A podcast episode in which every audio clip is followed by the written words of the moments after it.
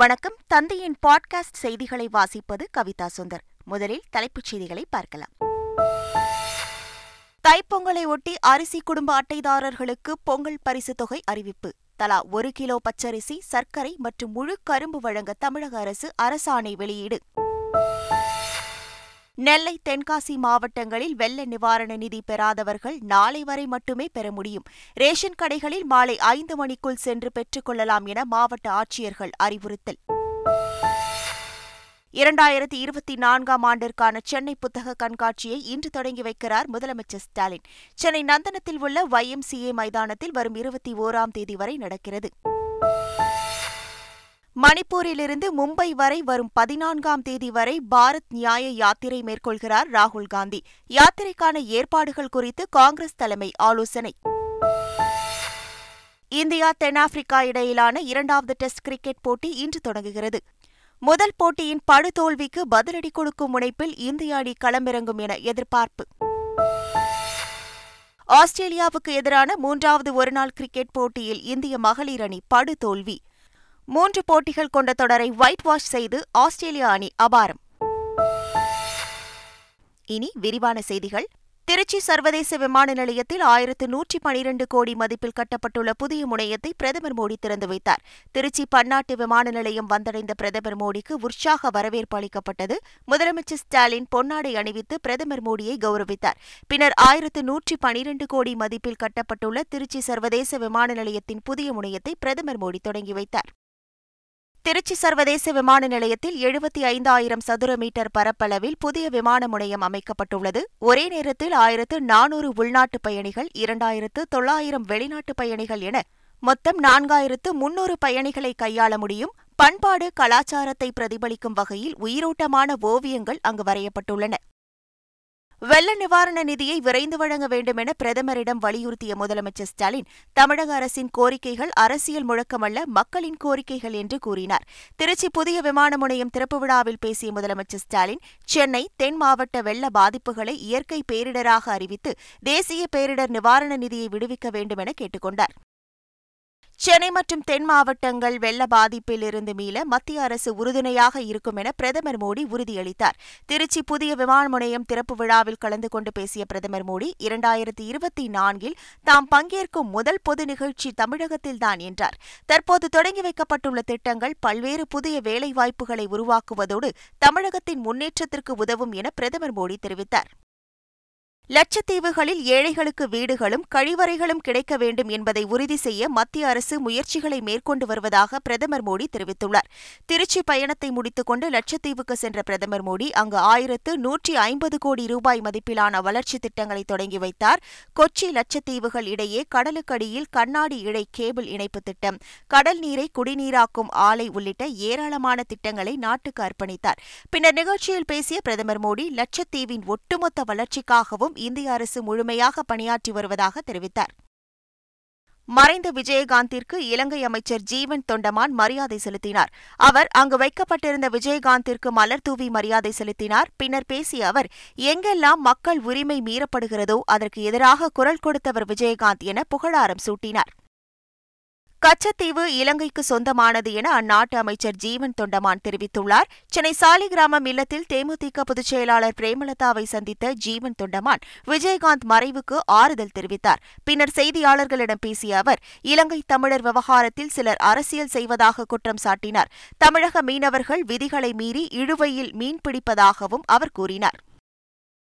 Lyca நிறுவனத்தின் ஐந்து கோடி ரூபாய் மதிப்பிலான சொத்துக்களை முடக்க உத்தரவிடக் கோரி சென்னை உயர்நீதிமன்றத்தில் நடிகர் விஷால் வழக்கு தொடர்ந்தார்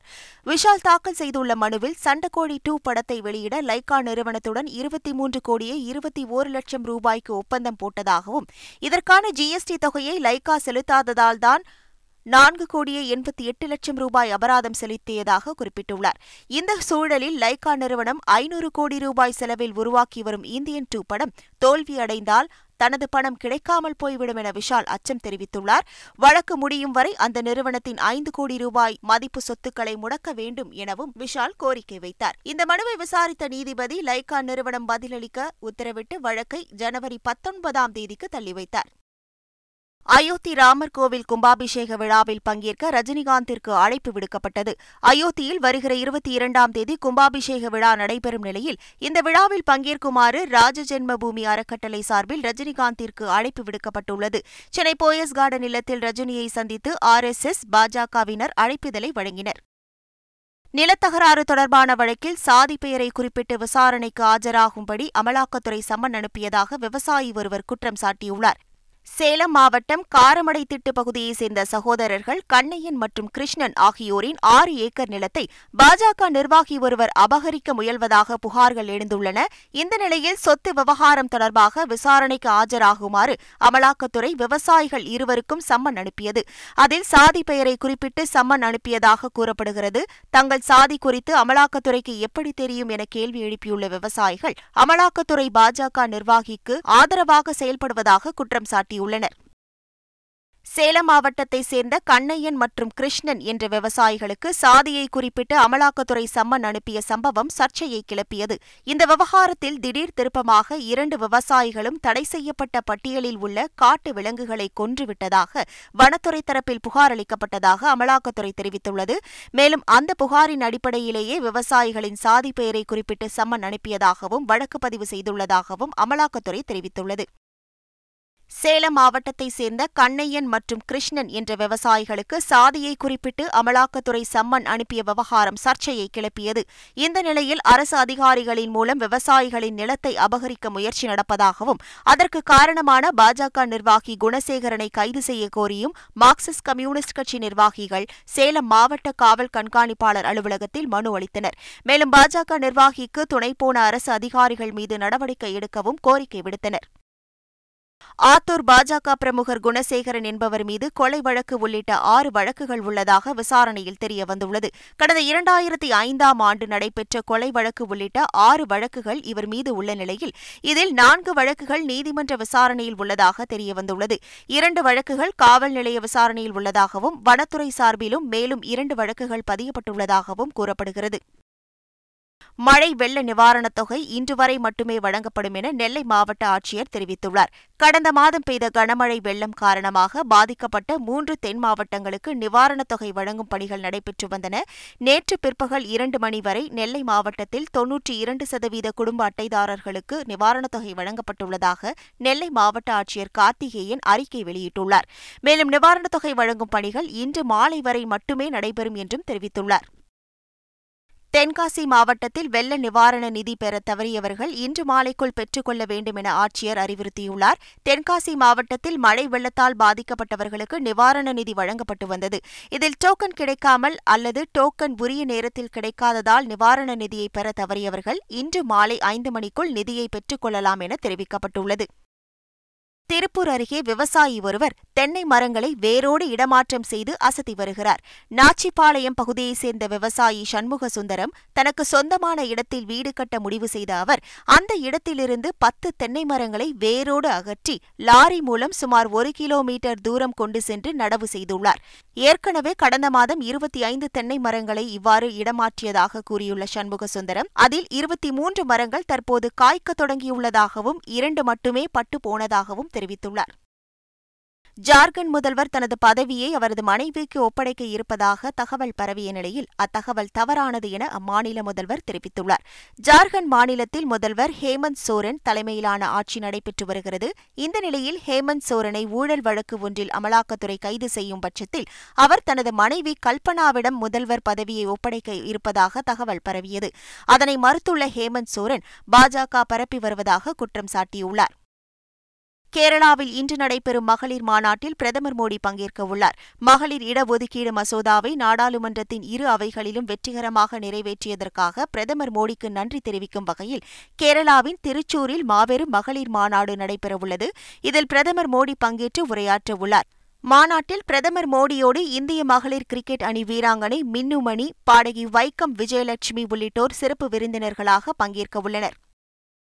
சென்னை கோயம்பேட்டில் மக்களுக்கு பயனளிக்கக்கூடிய மிகப்பெரிய திட்டம் கொண்டு வரப்படும் என அமைச்சர் சேகர்பாபு தெரிவித்துள்ளார் சென்னையில் செய்தியாளர்களிடம் பேசிய அவர் கோயம்பேட்டில் மிகப்பெரிய திட்டம் கொண்டு வரப்படும் என தெரிவித்தார் கிளாம்பாக்கம் பேருந்து நிலையம் அருகே மக்களின் பாதுகாப்பு கருதி காவல் நிலையம் அமைக்க திட்டமிட்டிருப்பதாகவும் அவர் தெரிவித்தார் மக்கள் வசதிக்காக கிளாம்பாக்கத்தில் ரயில் நிலையம் அமைக்கும் திட்டமும் இருப்பதாக குறிப்பிட்ட அவர் கிளாம்பாக்கம் பேருந்து நிலையம் சர்வதேச தரத்தில் விளங்கும் என கூறினார்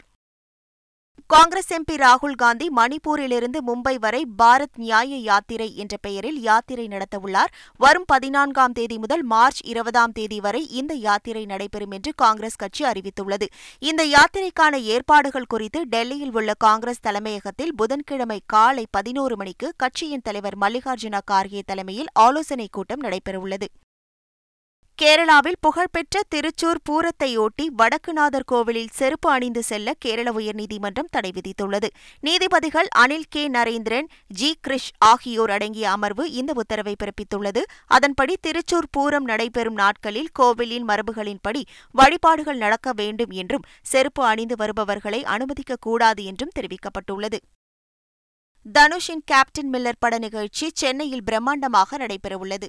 அருண் மாதேஸ்வரன் இயக்கத்தில் உருவாகியுள்ள கேப்டன் மில்லர் படம் பொங்கல் பண்டிகைக்கு திரைக்கு வருகிறது இதனை முன்னிட்டு படத்தின் சிறப்பு நிகழ்ச்சி சென்னை நேரு உள் விளையாட்டு அரங்கில் இன்று மாலை ஆறு மணிக்கு நடைபெறவுள்ளது இதில் தனுஷ் ரசிகர் மன்றத்தை சார்ந்த ஆறாயிரம் பேர் பங்கேற்க உள்ளனர் மேலும் இயக்குநர்கள் செல்வராகவன் மாரி செல்வராஜ் சிறப்பு அழைப்பாளர்களாக பங்கேற்க உள்ளனர் நாடாளுமன்ற பாதுகாப்பு அத்துமீறல் சம்பவத்தில் கைதான நீலம் ஆசாத்தின் ஜாமீன் மனுவுக்கு பதிலளிக்க டெல்லி காவல்துறைக்கு டெல்லி பாட்டியாலா நீதிமன்றம் உத்தரவிட்டுள்ளது நீலம் ஆசாத்தின் ஜாமீன் மனு மற்றும் பாதுகாப்பு அத்துமீறல் விவகாரத்தில் கைதான ஆறு பேரிடம் பாலிகிராப் சோதனை மேற்கொள்வது தொடர்பான மனுக்கள் பாட்டியாலா நீதிமன்றத்தில் விசாரணைக்கு வந்தன அப்போது பாலிகிராஃப் சோதனைக்கான டெல்லி காவல்துறையின் மனு மீதான விசாரணையை ஜனவரி ஐந்தாம் தேதி தள்ளி வைத்து நீதிமன்றம் உத்தரவிட்டது இந்தியாவில் ஜே என் ஒன் வகை கொரோனாவால் பாதிக்கப்பட்டவர்களின் எண்ணிக்கை இருநூற்றி அறுபத்தி மூன்றாக உயர்ந்துள்ளது இந்தியாவில் ஜே என் ஒன் வகை கொரோனாவால் பாதிக்கப்பட்டவர்களின் எண்ணிக்கை அதிகரித்து வருகிறது இதுவரை இருநூற்றி அறுபத்தி மூன்று பேர் ஜே என் ஒன் வகை கொரோனாவால் பாதிக்கப்பட்டுள்ளதாக மத்திய சுகாதாரத்துறை அமைச்சகம் தெரிவித்துள்ளது தற்போது வரை பத்து மாநிலங்கள் மற்றும் யூனியன் பிரதேசங்களில் ஜே என் ஒன் வகை கொரோனா பாதிப்பு கண்டறியப்பட்டுள்ளதாக குறிப்பிட்டுள்ள மத்திய சுகாதாரத்துறை அமைச்சகம் அதிகபட்சமாக கேரளாவில் நூற்றி முப்பத்தி மூன்று பேருக்கும் குஜராத்தில் முப்பத்தி நான்கு பேருக்கும் டெல்லியில் பதினாறு பேருக்கும் இந்த புதிய வகை கொரோனா வைரஸ் பாதிப்பு ஏற்பட்டுள்ளதாகவும் தெரிவித்துள்ளது தமிழகத்தில் இதுவரை நான்கு பேருக்கு ஜே என் ஒன் வகை கொரோனா பாதிப்பு உறுதி செய்யப்பட்டுள்ளது இந்தியாவுடனான கடைசி டெஸ்ட் போட்டியை உலகக்கோப்பை போட்டி போல கருதி விளையாட உள்ளதாக தனது கடைசி டெஸ்ட் போட்டியில் விளையாடும் தென்னாப்பிரிக்க வீரர் டீன் எல்கர் தெரிவித்துள்ளார் இந்தியா தென்னாப்பிரிக்கா இடையிலான கடைசி டெஸ்ட் போட்டி இன்று மதியம் இரண்டு மணிக்கு தொடங்குகிறது முதல் போட்டியில் நூற்றி எண்பத்தி ஐந்து ரன்கள் குவித்து தென்னாப்பிரிக்காவின் வெற்றிக்கு முக்கிய பங்காற்றியதுடன் ஆட்டநாயகன் விருதையும் பெற்ற டீன் ஹெல்கர் இந்த போட்டியுடன் டெஸ்ட் கிரிக்கெட்டிலிருந்து ஓய்வு பெறப்போவதாக அறிவித்துள்ளார் மேலும் இந்த போட்டியையும் வென்று இந்தியாவை ஒயிட் வாஷ் செய்வோம் என்றும் அவர் தெரிவித்துள்ளார் தெரிவித்துள்ளார் ஆஸ்திரேலியா பாகிஸ்தான் அணிகளுக்கு இடையிலான மூன்றாவது மற்றும் கடைசி டெஸ்ட் போட்டி விறுவிறுப்பாக நடைபெற்று வருகிறது ஆஸ்திரேலியாவின் சிட்னி மைதானத்தில் இந்த போட்டி நடக்கிறது முதல் இரண்டு போட்டிகளில் வெற்றி பெற்ற நிலையில் பாகிஸ்தான் அணியை ஒயிட் வாஷ் செய்யும் முனைப்பில் ஆஸ்திரேலியா அணி விளையாடி வருகிறது ஆஸ்திரேலியாவுக்கு எதிரான மூன்றாவது ஒருநாள் கிரிக்கெட் போட்டியில் இந்திய மகளிர் அணி நூற்றி தொன்னூறு ரன்கள் வித்தியாசத்தில் படுதோல்வி அடைந்தது முதலில் களமிறங்கிய ஆஸ்திரேலிய மகளிர் அணி ஐம்பது ஓவர்கள் முடிவில் ஏழு விக்கெட்டுகளை இழந்து முன்னூற்றி முப்பத்தி எட்டு ரன்களை குவித்தது இதனையடுத்து முன்னூற்றி முப்பத்தி ஒன்பது ரன்களை இலக்காக கொண்டு களமிறங்கிய இந்திய மகளிர் அணி முப்பத்தி இரண்டு புள்ளி நான்கு ஓவர்களில் அனைத்து விக்கெட்டுகளையும் இழந்து நூற்றி நாற்பத்தி எட்டு ரன்கள் மட்டுமே எடுத்து தோல்வியடைந்தது இதன் மூலம் மூன்று ஆட்டங்கள் கொண்ட ஒருநாள் கிரிக்கெட் தொடரில் மூன்றிலும் வெற்றி வெற்றி பெற்று ஆஸ்திரேலிய மகளிர் அணி இந்திய மகளிர் அணியை ஒயிட் வாஷ் செய்தது மீண்டும் தலைப்புச் செய்திகள் தைப்பொங்கலை ஒட்டி அரிசி குடும்ப அட்டைதாரர்களுக்கு பொங்கல் பரிசு தொகை அறிவிப்பு தலா ஒரு கிலோ பச்சரிசி சர்க்கரை மற்றும் முழு கரும்பு வழங்க தமிழக அரசு அரசாணை வெளியீடு நெல்லை தென்காசி மாவட்டங்களில் வெள்ள நிவாரண நிதி பெறாதவர்கள் நாளை வரை மட்டுமே பெற முடியும் ரேஷன் கடைகளில் மாலை ஐந்து மணிக்குள் சென்று பெற்றுக் கொள்ளலாம் என மாவட்ட ஆட்சியர்கள் அறிவுறுத்தல் இரண்டாயிரத்தி இருபத்தி நான்காம் ஆண்டிற்கான சென்னை புத்தக கண்காட்சியை இன்று தொடங்கி வைக்கிறார் முதலமைச்சர் ஸ்டாலின் சென்னை நந்தனத்தில் உள்ள ஒய் மைதானத்தில் வரும் இருபத்தி ஓராம் தேதி வரை நடக்கிறது மணிப்பூரிலிருந்து மும்பை வரை வரும் பதினான்காம் தேதி வரை பாரத் நியாய யாத்திரை மேற்கொள்கிறார் ராகுல் காந்தி யாத்திரைக்கான ஏற்பாடுகள் குறித்து காங்கிரஸ் தலைமை ஆலோசனை இந்தியா தென்னாப்பிரிக்கா இடையிலான இரண்டாவது டெஸ்ட் கிரிக்கெட் போட்டி இன்று தொடங்குகிறது முதல் போட்டியின் படுதோல்விக்கு பதிலடி கொடுக்கும் முனைப்பில் இந்திய அணி களமிறங்கும் என எதிர்பார்ப்பு ஆஸ்திரேலியாவுக்கு எதிரான மூன்றாவது ஒருநாள் கிரிக்கெட் போட்டியில் இந்திய மகளிர் அணி படுதோல்வி மூன்று போட்டிகள் கொண்ட தொடரை ஒயிட் வாஷ் செய்து ஆஸ்திரேலிய அணி அபாரம் இத்துடன் செய்திகள் நிறைவடைகின்றன வணக்கம்